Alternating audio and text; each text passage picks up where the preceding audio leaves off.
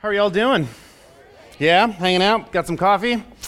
Nice. Uh, my name is Marco. I serve as the preaching and teaching pastor here at Storehouse McAllen. It's so good to be home. It's so good to be back with y'all, and it's so good that you're here with us, hanging out and worshiping alongside of us. If you have a Bible with you, go ahead and turn to Song of Solomon or the Song of Songs, uh, chapter 7. Uh, we're going to start off in verse 11. We're going to work our way to chapter 8, verse 4. Uh, it's kind of a short chunk of scripture. Uh, up until now, we've been taking large chunks. Uh, I know it sounds long, but it's not. While you do that, I'll go ahead and ramble just a little bit. uh, number one, if you are new uh, or you've been joining us for the past couple of weeks, please fill out a Connect card, drop it in the offering basket. We'd love to connect. Or you could come join us this afternoon for lunch at Roosevelt's at 1 o'clock. There, uh, we want to hang out with you. We want to answer any questions, tell you a little bit more about who we are what we do and why the beards. Apart from that, if you do not have a Bible, there should be Bibles in the rows before you. That is our gift to you. Please take one. Uh, and if you already have one, but you know someone who would be blessed and benefit from one, please hook them up. Uh, at this point, you should be in Song of Songs. Uh, what I'd like to start off by doing is kind of giving a giant, very quick, very brief overview of this book especially if you have just joined us over the past couple of weeks. Um, so, a couple of weeks ago, we started a series called Asking for a Friend. It's been a study in the Song of Solomon. Uh, it's been a very beneficial study. It's been a very great study for questions and discussions and conviction and all those wonderful things. And the Song of Songs is a book of collected poems. And so when we read through the Song of Songs, as many of you have, uh, you'll notice that it's not written in chronological order. And so all of these poems are kind of put together. And so what we have done or what we have seen and examined over the past couple of weeks has been uh, chunks of this man and this woman and their pursuit of one another in the context of marriage. We have seen chunks of their relationship. We have seen them before, uh, before they were married married, as friends. We've seen them as uh, they got married. We've seen some of the more intimate moments that they have shared, both in praise through word and in terms of uh, intimacy. Uh, we walked through their first fight. I'm sure you guys liked that. Uh, and now we're walking into kind of a different season in their, in their life, in their marriage. And that's where we find ourselves today. And so, what I'd like to do is pray for our time in God's Word, and then, uh, and then we'll dive into the remainder of our time of worship. So join me in prayer. God, as we come together to examine your Word, Holy Spirit, I pray that you would be at work in us. I pray that you would be among us here this morning. We know you are. Uh, we're just begging for greater intentionality. God, I pray that those who know Jesus would come to know him better. I pray that those who don't know Jesus would come to know him today. And God, that, that is a wide, that is a very broad request because everybody is working and walking through different seasons.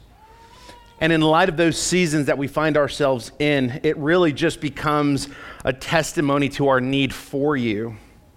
So, would you meet our need by meeting us where we're at?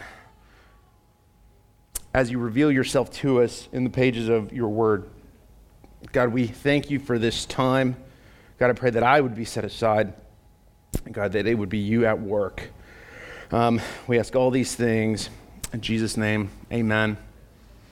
So, as I mentioned, I'm really happy to be home. It's been two weeks since I've preached from this pulpit. Uh, two weeks doesn't sound like a long time, but it kind of feels like a long time, especially when you kind of do it every Sunday. I'm sorry, Emma. And, uh, and so, when it, so, when it comes to that, two Sundays ago, I was privileged to, to preach at Logos Community Church in Harlingen. That was fun. That was very cool. And then last week, you got to hear Pastor Chris Elliott from Logos Community Church, and he did a phenomenal phenomenal job. In addition to that, two weeks ago while I was gone, Nathaniel also preached, and he did a phenomenal job. So thankful for those men.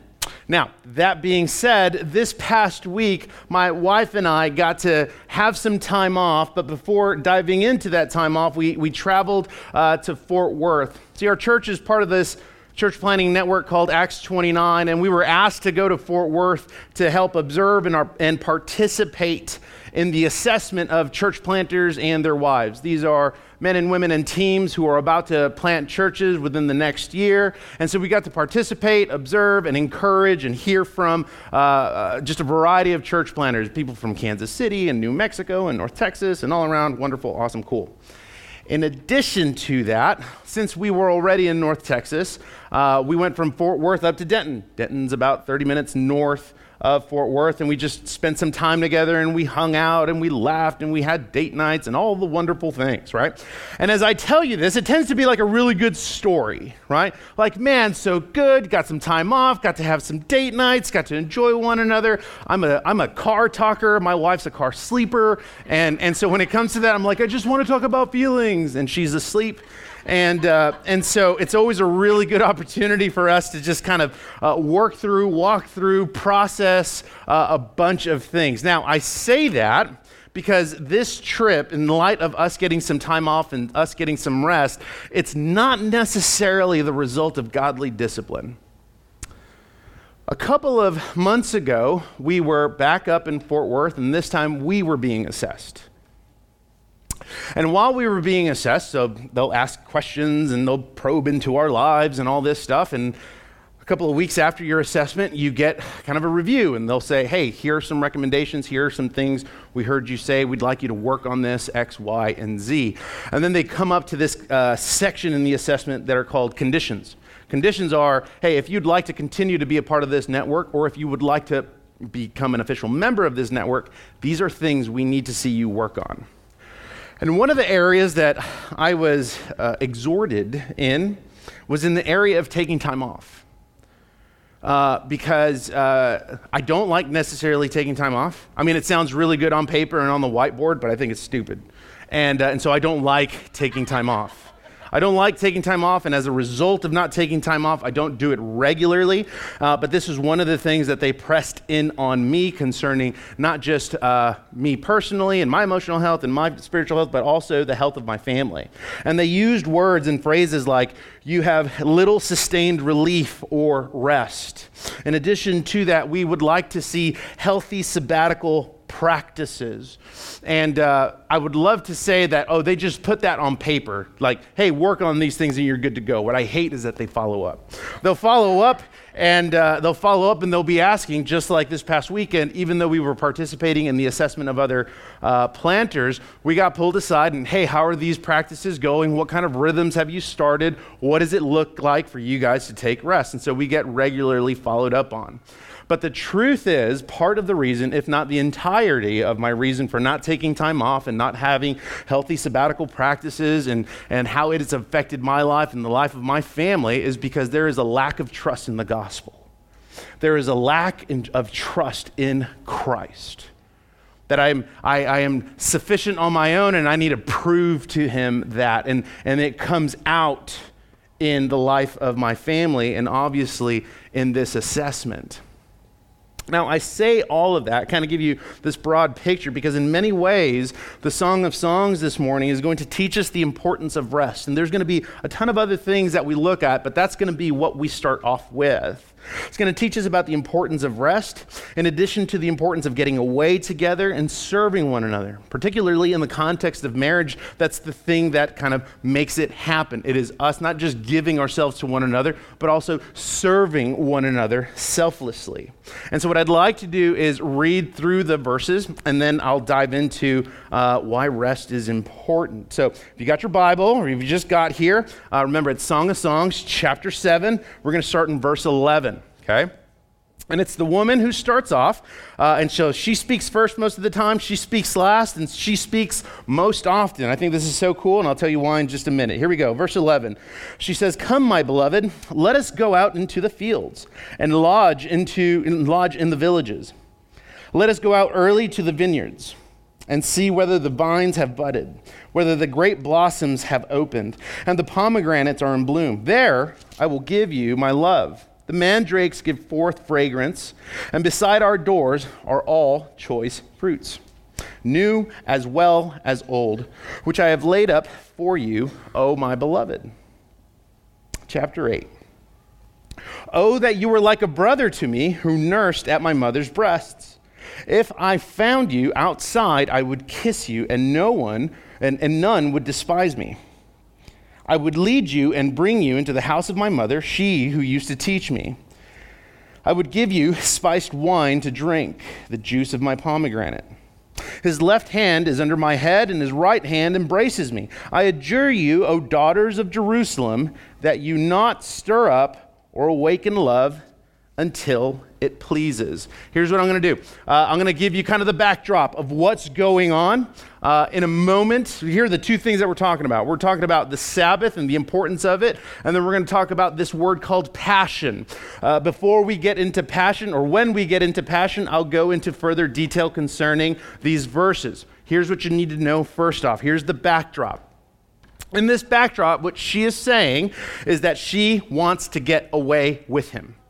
She wants to take a mini vacation. He's been working hard, doing all sorts of kingly things. He's been shepherding. He's been doing all the things. They're kind of missing one another. It's one of those seasons where they uh, haven't really spent that much time together. You know what I'm saying? Like you find yourself in that season, you're kind of missing one another. It's a really heavy season. And so what she ends up saying is, I want us to get away together.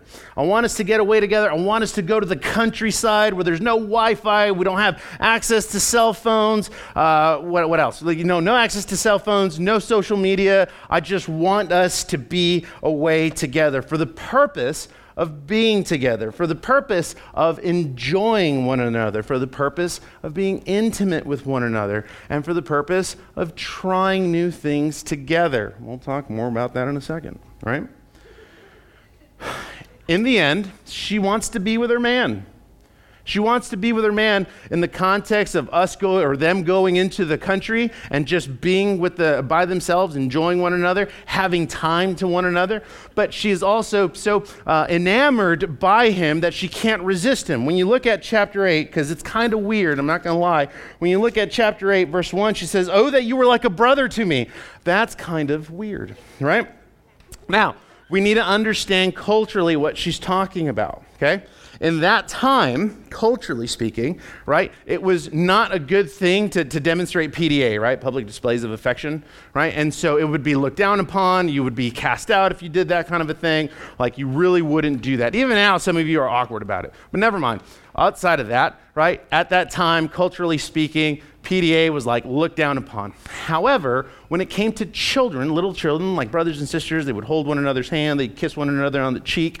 It would be done in public, and everybody would say, Oh, that's so cute, right? So, what she is saying in this context is, Man, I want to kiss you, and I don't care that we're in public.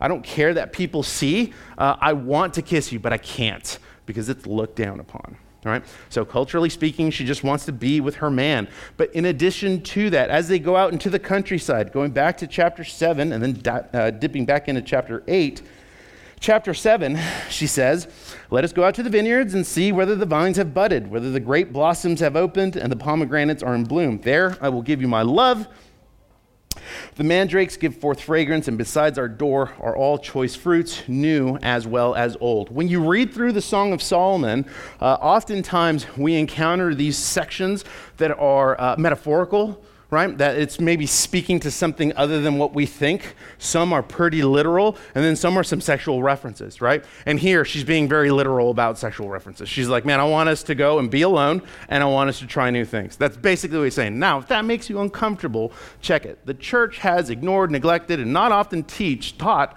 uh, through the Song of Songs. The problem with that is whether you know Jesus or not, you're being discipled by something. You're either going to be discipled by his word or you're going to be discipled by the culture. And so when we ignore things like this, right? Second Timothy says that all scripture is breathed out by God and is profitable for rebuke and teaching and reproof, right? And so this is God's word. So, man, we're going to go to pure water where we're going to learn about what God has to say about intimacy and marriage and men and women. We're going to look to God's word rather than the culture if you find yourself kind of getting awkward, like, yeah, but it's kind of weird, look, man, statistics are pretty rough. Especially when it comes, I don't necessarily know the statistics for women, but the average age for a boy to see porn is eight years old. Okay? And so if you're nervous about having that conversation with your kids, statistically, they may have already seen some stuff. Okay? So, food for thought. Anyway, so she wants to try some stuff, and she wants to try some stuff with her husband. They want to enjoy one another. And here's the other thing she is specific about it. Toward the end of chapter 8, or that section, she goes on to say, His left hand is under my head, and his right hand embraces me. They want to get alone. They want some privacy. They want to enjoy one another. And because she's the one that speaks first, speaks last, and speaks the most often, she tells them specifically what she wants. Now, I love that right? I love that because I am wired with clarity. Like sometimes I'll ask my wife a yes or no question and she will respond with sure. I hate that because that's not yes or no. Like I don't know if you really want me to move forward with whatever decision we're trying to make. The same thing comes to our relationship when it comes even when it comes to like just physical touch, not intimacy and get you all weird, but just like holding my my wife's hands. Like, do I? Don't I? Why? Does she like it? That's weird. My hand's warm. And so like I won't do a bunch of things until she's like super specific. And it's not just a guy thing because it's in the Bible, right? She's like, hey, I want you to do this. I want you to hold me this way. And so I read that, I'm like, yes, clarity. I don't even think intimacy. I just think about clarity, right? And so some of you dudes, you love that. And you think you're all that because you're kind of confident, but you're really not, right? What you need is clarity, right? Ladies, here's some encouragement, right? She speaks first, she speaks last, she speaks the most often. It's okay to make the first move. It's okay to be specific. Hey, don't hold my hand that way. Hey, do you like it when I have my hair this way? My wife tells me that all the time, right? Like, be specific about certain things. That's cool. Anyway, all of that being said, that's the backdrop of our time. She wants to get away with him. She wants them to have a little vacation. She wants them to enjoy one another. Uh, she doesn't care who sees, but she also wants these private moments. And in these private moments, she wants to go deeper in their relationship intimately. But there is also this sense of intimacy as it pertains to transparency and um, vulnerability. The fact that she's able to say, hey, I want to not only do some of the things we used to do, I also want to do some new things, right? The fact that she's able to say that, the fact that she is specific, tells us that there is a great deal of communication and a great deal of vulnerability that has been cultivated in the relationship where there is safety for them to put stuff like that on the table. That's a good thing. Like, you might feel awkward, fine, whatevs. Doesn't make, doesn't make it a bad thing in their marriage, they have cultivated a space not just for vulnerability and not just for transparency, but a space of safety to where they are able to put all of this stuff on the table. Talk about it, go back and forth on it, make a decision, whatever you want. That's a healthy marriage. That's a healthy relationship. And those spaces, particularly spaces of vulnerability and transparency, aren't just the results of lots of sex. It's the result of passion. It's the result of godliness. That's something that we're going to talk about in just a minute. So that's the backdrop, right? As I mentioned earlier, we're going to talk about two things. We're going to talk about this thing called the Sabbath, and then we're going to talk about this thing called passion. We're going to spend the majority of our time when it comes to passion, but as it pertains to the Sabbath, or actually just before we dive into that, this whole sermon, I hope, is very practical. It's going to be very practical, but it's going to be rooted in God's Word. So we're going to start with the Sabbath, and I'll connect. I'll connect it in terms of like, well, how does this? What does this have to do with the backdrop of them getting away together? First thing I want to talk about is honoring the Sabbath. See, regardless of your position or regardless of what you believe about the Sabbath, there is a big picture to it. The big picture of the Sabbath is that it's part of creation and that it's a picture of the gospel. Right? When you read through Genesis, God is creating all things, right? And then at the end, it says that it's good and it said that God rested on the seventh day. Like that's something that was very intentional. It's a picture of creation. But then what we also see in the pages of God's word is that we see Jesus say things like, Those of you who are burdened and heavy laden, come to me and I will give you rest. You will find rest in me, right? It is a picture of the gospel. The Sabbath, and if you don't know, here's what I would say the Sabbath is made for rejuvenation in God. The Sabbath is made for rejuvenation in God. You see, the Sabbath is not a day so that you can do whatever. The Sabbath is a day for worship. Now, as I say that, some of you might think very formally about that. So you're saying, as I have a day off, I got to read my Bible, sing songs uh, and spiritual hymns, I got to do all the things. Maybe. I would say that certainly is a part of it. But there are other things that are a part of the Sabbath, like a good nap. Another thing that's part of the Sabbath is turning off your phone, not answering that one email that just needs to be answered. Another part of the Sabbath is maybe having dinner with friends and just joking around with one another and enjoying life together. Another thing that pertains to the Sabbath is making, maybe taking two naps. Let's go wild, right? Taking two naps.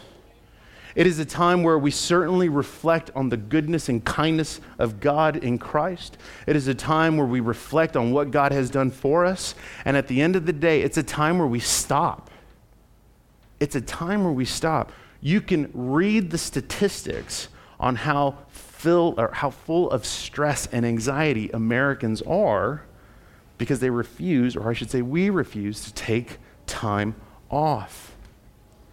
And so the Sabbath, what it's going to do, the Sabbath is actually going to expose the condition of our hearts because it's going to teach us or tell us what we believe about the gospel and what we believe about ourselves.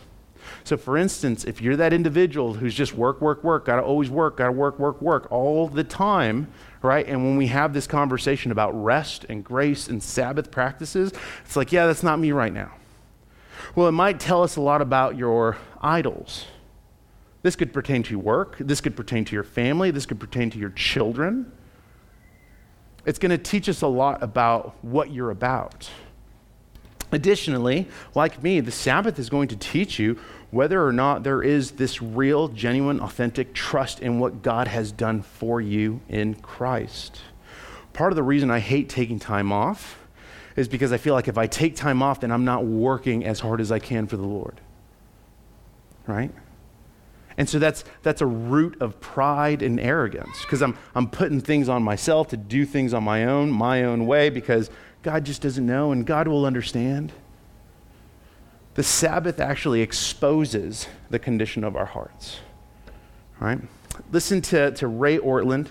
He says that um, the Sabbath is not meant to, quote, be fit into our schedule. See, one of the things I think we do when we start talking and thinking about the Sabbath, it's like, right, right, right, yes, that makes sense. I got to make some changes got to look at my schedule. And so all of a sudden, what tends to happen is we have this um, shallow understanding of the Sabbath, and when we actually go to apply it, we're trying to fit it in to everything else rather than centering our week around it rather than actually prioritizing it. And so he goes on to say that the danger with fitting it in our schedules is that quote, we risk living soul exhausting lives and wondering why God isn't more real to us, why we're exhausted and why we're so grumpy, right? A large part of that, if you're wondering, is like, man, why isn't God uh, that real to me or that much bigger to me? A large part of it would, my question to you would be, what does your rest look like? What does your rest look like? It's going to put stuff on the table. Now, that's kind of that biblical foundation for the Sabbath. What does rest look like for you? the second thing that we're going to look at are rhythms of rest. Now, before I go into that, I only have two things on that, but before I go into that, I'm not going to be specific about rhythms because what works for me may not necessarily work for you. Right? But I'm going to give you this 30,000 foot view of rhythms of rest, right? And so here's the first one. First one is I would encourage you to prioritize the Sabbath weekly. To prioritize this time off weekly. Here's what prioritization is going to do. When you begin to prioritize, I hope, you're going to be looking at your week with the gospel at the center of it, not because of all the ABC, three, th- ABC things that you have to do. You're looking at the gospel at the, with the center of your week. In addition to that, when you begin to prioritize, it's going to help build rhythms because those rhythms are going to be founded in order. For instance, you're going to look at what you value. So when you take some time off, there's no cell phones, or there's no emails, or you turn off your notifications, or you sign out out of all social media, or you leave your phone. Another example of that is going to be okay, when I take time off, I am going to schedule a nap because I want a nap, right? Like you're going to do these things out of the significance and importance for them, right? It's going to help you create order. And finally, when you prioritize the Sabbath, it's going to force you to be disciplined in keeping it. Remember, if we're looking at it with the gospel at the center of our week, then that means we need to grow in discipline and we need to grow in intentionality. That's really all it is. When you prioritize your week or when you prioritize your, uh, your tasks, all you're doing is being intentional with what's most important. And then you work your way down the list. That's what we're doing with the Sabbath. The Sabbath was created so that we would find rejuvenation in God through worship, where it would be this day, this moment where we stop. That it would be this beautiful picture of what the future eternity is going to look like. The Sabbath is rooted in the gospel. And if it is rooted in the gospel and if we belong to Jesus, then that applies to what God has done for us in Christ. And when we don't take it seriously, when we don't observe it, it says something about what we believe about God, and it says something about what we believe about ourselves. Right? So prioritize it. Number two, and this is going to tie back into our, our section. So the first one was to prioritize it weekly. The second one would be, in light of what we're reading, get away regularly. Get away regularly. Now, I want to address singles first because I think when we walk through Song of Songs, those of you who are single or even in relationships, right, those are for marriages. No, getting away regularly also applies to singles. And so, my question to you is well, what does that look like for you? What are some healthy rhythms to where you're able to get away and worship? worship, create discipline, looking ahead. What does that look like for you? Previous to full time ministry, I used to work for the city of McAllen as a department head, and so I get sick leave and vacation time and all that stuff. Like, I get it. You got to apply for it, you got to save up. I get that. So, what's it going to look like for you? Sometimes uh, when I worked for the city, I would try to take trips out of town and just kind of be away and reassess and spend time alone with God and write and journal and really do everything that I do here at home just in a completely different setting. Because sometimes that's really all you need. You just need to change the scenery right? That's a good thing. That's a healthy thing, right? In addition to that, if you're like, man, I can't afford going to San Antonio or I can't afford going to Corpus, not like you should, but like uh, all of these things, if you're like, I can't afford to do that, sometimes one of the things I would do is there used to be this coffee shop, I can't remember it, there used to be this coffee shop uh, in Weslaco, apart from the Starbucks off of uh, the freeway, and I would go to that coffee shop in Weslaco because nobody knew me. And it was great and I could just like be in the corner and write and drink all the coffee I wanted and be alone and no one would know who I am, right? Like sometimes you just need a change of scenery and it might just be a different city here in the valley. So if you're single or if you're in a relationship, whatever that looks like, what does it look like for you to get away, for you to find rejuvenation in God, for you to worship, for you to grow deeper in your relationship with the Lord? Those of you who are married, it's the same question. It's the same question. What does it look like for you to get away? Say, check it. Regular time away helps to sustain passion. I'm going to talk a lot more about that in a bit. But regular time away helps to sustain passion. Studies prove that couples who actually travel more together grow deeper, not just in intimacy, but they grow deeper in their friendships. They grow deeper in how they relate to one another because they're learning all sorts of stuff with one another. They grow deeper and more intentional with how they're around with one another. So, those of you who are married, when was the last time you took some time off? When was the last time you got away? And you could present a bunch of different things. You could present things like, oh man, uh, you know, we got kids. Totally get it there are seasons for that. There are seasons where obviously your children are always going to be a priority, but this is also where the community of faith and your family come into play. When Rebecca and I first got married, right, uh, my parents or my mother in law would watch Seth because he was five, six, or seven. Right? As he's gotten older, he gets a little bit more independent. Those things change and we adjust accordingly when it comes to children, here's one of the things I want to say. Oftentimes, married couples don't want to get away because it's all about the kids. It's all about the kids. and that's great. Your children are a gift and they are a blessing. Here's what I want to say concerning that. When it's all about the kids, the friendship between the husband and the wife goes underdeveloped. And as it goes underdeveloped, there's a separation that is caused over time. At some point, these kiddos are going to move out. They're going to grow up and move out. And what's going to happen when it comes to husband and wife? You're going to wake up one day and realize you don't know anything about one another, that things haven't been cultivated, that a friendship hasn't been cultivated that sex became a task and sleeping with one another came a convenience, or, or living under one, one uh, uh, roof became a convenience. Regular time away helps to sustain passion. Okay? It helps to sustain passion. Additionally, when it comes to your children, right? When it comes to your children, it actually teaches them about the importance of the relationship when mom and dad want to go away to the island for the weekend or they want to get away for the day, whatever that looks like, it actually teaches kids about the significance of the relationship. That man, you're important and we love you, but mom and dad want to grow in their friendship, they want to grow in their relationship, they want to get away to recharge. What does that look like for you? What does that look like for you?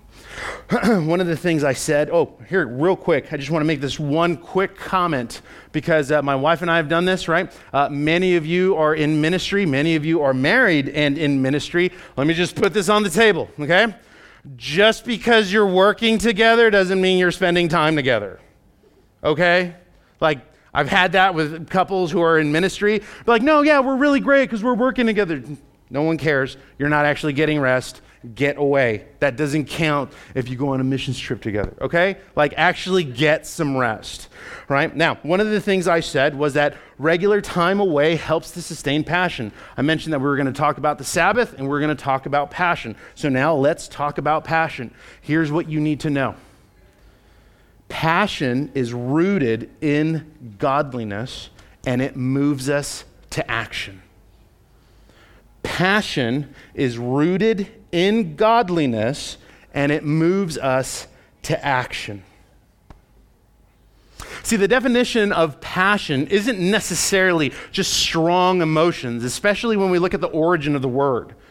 Oftentimes, when we throw around the word passion, we're trying to talk a lot about strong emotions towards something or someone.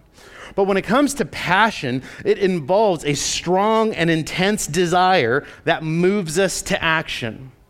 If you have ever seen the movie The Passion of the Christ, the reason for that title is because there was a strong desire in Christ that is reconciling man to God. There's this strong desire, and it moved him to action. What was the action? That he died on the cross for sinners.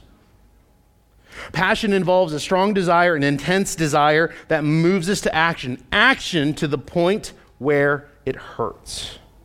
Right? Passion is rooted in godliness and it moves us to action. When it comes to godliness, here's what you need to know godliness is the ongoing result of sanctification, it is being made more into the image of Jesus. It is being made more into the image of Jesus. So, if passion is rooted in godliness and it helps us move into action, what are the outcomes? Here are your practical stuff for those of you who are note takers. Here are four outcomes of passion. Done well, done in godliness, here are four outcomes. Ready? Okay, no one is. All right, thanks, Emma. She's getting ready. Okay, here we go. The first one is patience. The first one is patience. No one likes me. Okay. Look at chapter 8, verse 4. This is the third or fourth time she has said this. I adjure you, O daughters of Jerusalem, that you not stir up or awaken love until it pleases. This is like the third or fourth time that she's uh, um, um, spitting some words of wisdom to her single friends. One of the outcomes of passion is patience. But check it, it is not just waiting for, waiting for the right time and waiting for the right person, it is living a life of holiness. That puts an entirely different spin on it. Because sometimes I think, particularly as Christians, when it comes to waiting, it's like, yeah, I'm just sitting around for the right time and the right person, and we completely miss living a life of holiness. This applies to those of you who are single, this applies to those of you who are married, but I'm going to talk to the singles because we talk a lot about marriage. But nevertheless, right, chew the meat, spit the bones. Those of you who are single, are you living a life of holiness? Or are you taking advantage or are you making excuses because you're not married yet and you're looking at what's ahead or what could be? But as a result, you don't live a life of holiness. See, when it comes to patience, again, I think we can only look at, oh, we just got to wait. And we completely forget about holiness and we completely forget about sanctification. And the reason we forget about them is just because God isn't really that loud. Because God really isn't that lovely. And so, what ends up happening? What ends up happening is that our hearts grow hardened we desire selfish gain, we think arrogantly, or we're frozen in our insecurity. And often what comes out of that is habitual sin. Habitual sin. This could be everything from, man, I'm going to get my own, to where you're sleeping with one another and you're playing house. This could be the other one where arrogantly, like, no, we're not doing any of those things, therefore we are better. And really, you're just living in arrogance. And so, apart from living a life of godliness and holiness and one where you are being sanctified into the image of Christ, the scriptures actually challenge you and ask the question do you really even know God? The scriptures aren't even asking you for the reason. Oh, why are you in this and why that? The scripture are putting it all on the table. God, through his word, says, Do you even know me? we would say, Yes, Lord, then be holy, for I am holy. The scriptures don't teach and they don't say, right? Live a life of holiness so that you can get who you want. The scripture says, live a life of holiness because I am holy. Period. That's it. That's it. And so I would challenge you. This is uh, 1 Thessalonians chapter 4, beginning in verse 3. This is what Paul says. For this is the will of God. And I love this. I love this because the most the biggest question always that, that I've walked through that maybe you might even have, what is God's purpose for my life? Right? Like that's the question. Like God, just show me your blueprints and I'll do it. No, you won't. You'll try and change it. Okay? Right? Here it is. Here it is. You ready? Okay, he says, For this is the will of God, your sanctification. That you would be made into the image of Jesus. That you would grow in godliness. That your life would be one of holiness because God is holy and you, by God, have been set apart. He continues, that you abstain from sexual immorality, that each of you, each one of you, know how to control his own body in holiness and honor, not in the passion of lust like the Gentiles who do not know God. That no one transgresses and wrong no one transgress and wrong his brother in this matter, because the Lord is an avenger in all these things, as we told you beforehand and solemnly warned you. For God has not called us for impurity, but in holiness. Right? He's not saying like, God hasn't called you so that you get what you want. God has called you so that you would be made holy because He is holy. Therefore, whoever disregards this disregards not man, but God, who gives His Holy Spirit to you. Here's what he's saying. Here's what he's putting on the table. As you indulge in your sin, you're not disregarding man, you're disregarding the Lord, particularly God the Holy Spirit, who abides in you. Before anything is done, that is where it affected. That is where the main effect is. Right? Psalm 51 4, David says, Against you and you alone, Lord, have I sinned.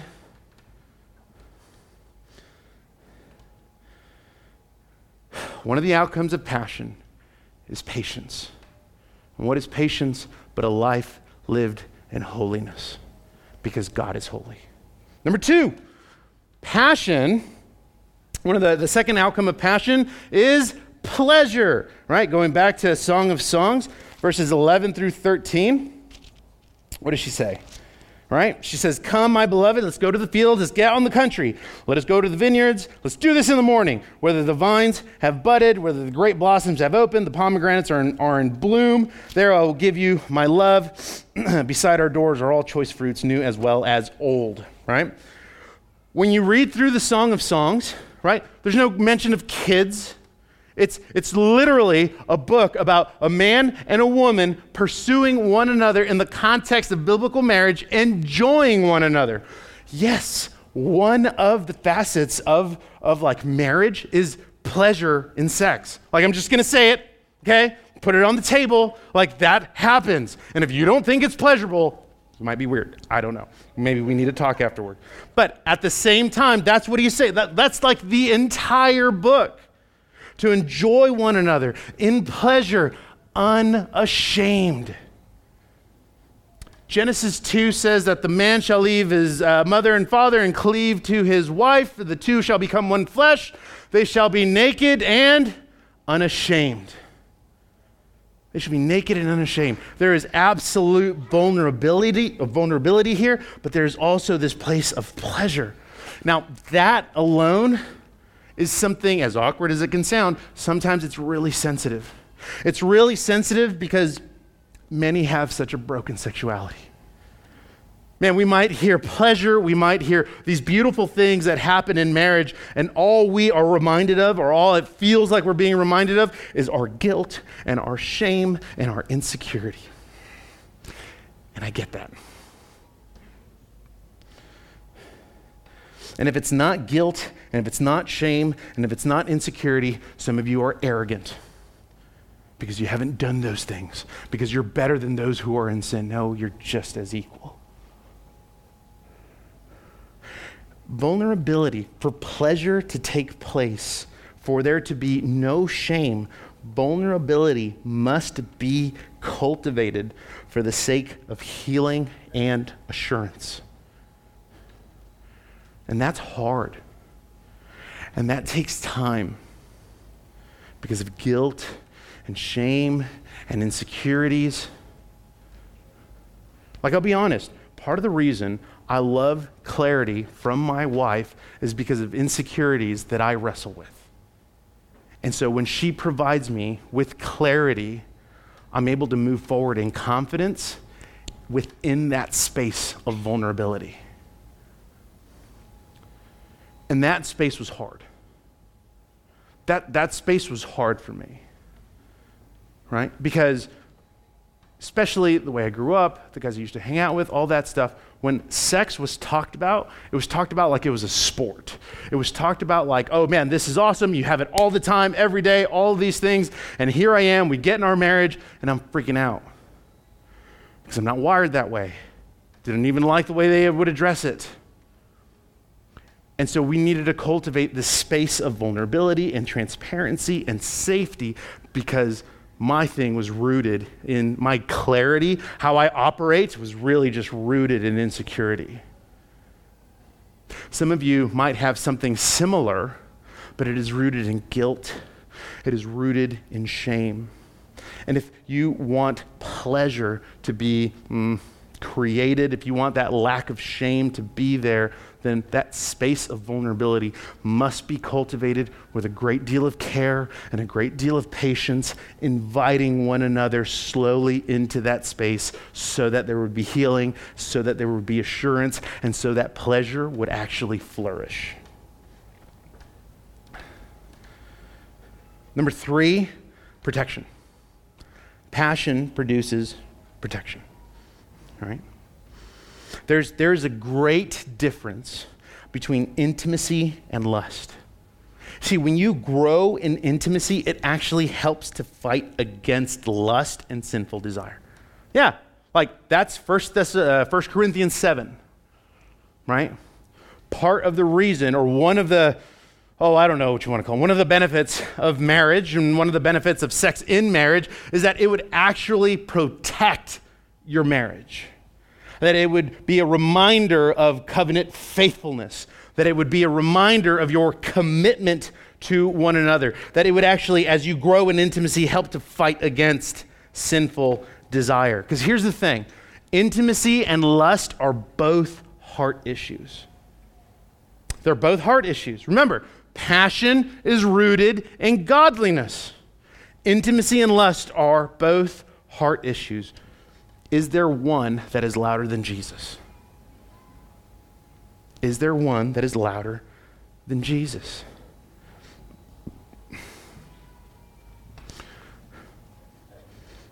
Sex helps grow pleasure, or sex, uh, sex helps with pleasure, sex helps with protecting the marriage. And so here would just be something that just got laid on me. Here's what I would say if you're married and you weaponize sex, it's not God who you trust. No matter how you sprinkle gospel centered language on that crap, it's not God who you trust if there are things that need to be discussed, counseled, and work on, then let's do that. Right? But if you weaponize sex, it's not God who you trust. That's number one. Number two, you're in sin. And so repent. Repent of your sin and trust in the Lord. Let's do some hard work and some digging, but repent of that. Number four, it's a lot of P's. Passion promotes more passion. Kind of simple. Right? When done correctly, passion will produce more of it. Why? Because you will have created a space of vulnerability through conversations. Earlier, I told you about my wife and I creating that space of vulnerability where I could just put on the table all of my insecurities. How I put on the table those insecurities was through talking right? Like our friendship deepened and was enhanced and was made stronger because of conversations so that we could create that space of vulnerability and transparency and space, or excuse me, and safety. And so it creates vulnerability through conversations. It creates vulnerability because your relationship is deepening. It creates vulnerability because now you get to serve one another both inside and outside of the bedroom. So, in short, Passion, here are four outcomes of passion patience, pleasure, protection, and more passion. How does any of this relate to Jesus? Here's where we close. In Ezekiel 16, we get this picture. We get this picture of the people of God and his covenant we see this metaphor of this king who sees this woman who is naked and doesn't have resources and is just cast off to the side. And so this king restores her and, and adorns her with jewelry and brings her, uh, kind of like brings her up to life and marries her and all that. And she is unfaithful to him repetitively, continually. She is faithfully unfaithful to this king. And it is this picture of God and his pursuit of his people people. Uh, as we look at the Old Testament, we see God in pursuit of Israel, and we see Israel being faithfully unfaithful to this God who continually pursues them. And at the end of Ezekiel 16, he reminds Israel, he reminds this woman that he is going to restore her because of his covenant made to her. He is going to restore her because of his faithfulness to her, not the other way around. And that is a foreshadowing of what Jesus does for sinners. That we can bring the gospel down to one sentence, and that is that Jesus came to save sinners by dying on a cross in our place for our shame so that we would be made new. So that we would be made new. Man, and so if, so if you know Jesus, let this be a beautiful reminder that when sometimes it sounds kind of corny or, or even stereotypical of churches when it's like, yeah, Jesus died for you. Yes, exactly. Jesus died for you in your place so that you would be made new. 2 Corinthians 5 says, Let the, the old has passed away. Behold, the new is here. You are a new creation. Church, whatever it is, lunch plans, cell phones, all that, stop and stay there for a minute. That if you belong to Jesus, He has saved you and reconciled you and forgiven you, and you belong to Him. You have been made new. And if you do not know Jesus, and he would invite you to himself, that you would repent of your sin and come to know Jesus, that your heart would be made new. There's not these other like fancy things, that your heart would be made new. You see, in Christ, there is restoration. That was his mission to reconcile God and man, and that you are now a new creation. See, in Christ, there is redemption. That is, that we have been, through his blood, we have been bought out of our bondage to slavery, and we are now free and have the power of the Holy Spirit to fight and say no to sin. In Christ, there is rest. That you don't have to earn his love because it has already been accomplished through Jesus that the Father looks at you and is pleased because of the obedience of his Son. Church, make no mistake. Godliness breeds passion. The question is not, are we a passionate people? The question is, are we a godly people first? Let's pray.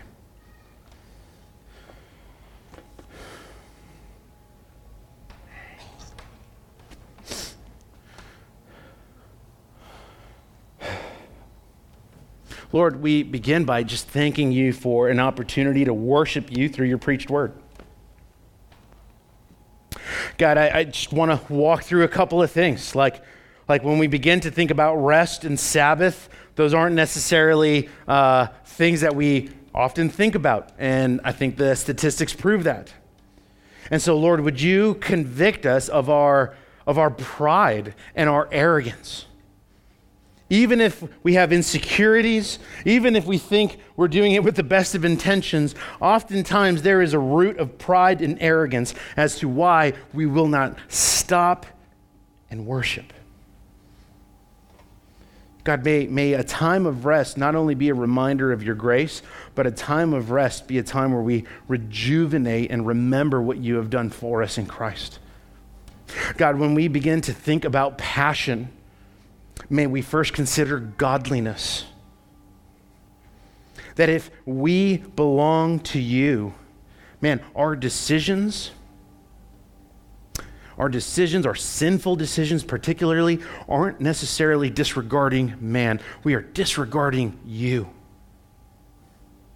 And as a result, if we belong to you, then we are grieving the Holy Spirit. So, God, would you, through your word, expose our hearts so that we would repent of our sin? So that we would turn away from our sin and place our trust in Jesus and know that that's actually work. We need to do something. It's not just a changing of mind, things need to change. God, those who are single, God, I pray uh, that they would live lives of holiness. That their pursuit of godliness would be rooted in the righteousness of Christ. That they would pursue purity, not just because they're hoping or because they're waiting, that they would pursue purity because you have called them to live a life of holiness, because you are holy. God, I pray the same thing for those who are married that they would live a life of holiness. Holiness that is rooted in the righteousness of Christ. God, and if stuff needs to get surfaced and dealt with, that it would.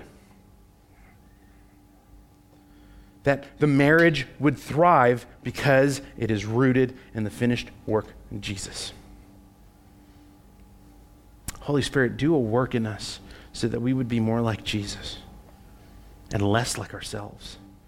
Do a work in us so that we would die to ourselves and live for your glory and not our own.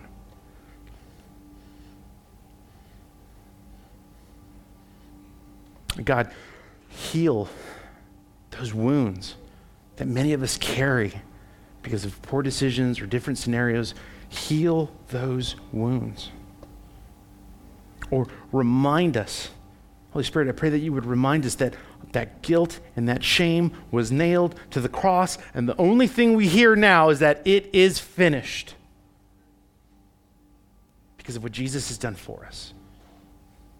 God, as we transition into a time of tithes and offerings, Lord, let this be, let this continue to be a time of worship where we give you our stuff, where, we're, where we are not held back or tied to things that we think are a must, but that we would actually relinquish our idols in trust of you. God, I pray that we are good stewards of these finances that these finances would aim at not only advancing the gospel in our city, but caring for those in our congregation. God, we love you and we thank you for this opportunity to worship you. It's in your name that we pray. Amen.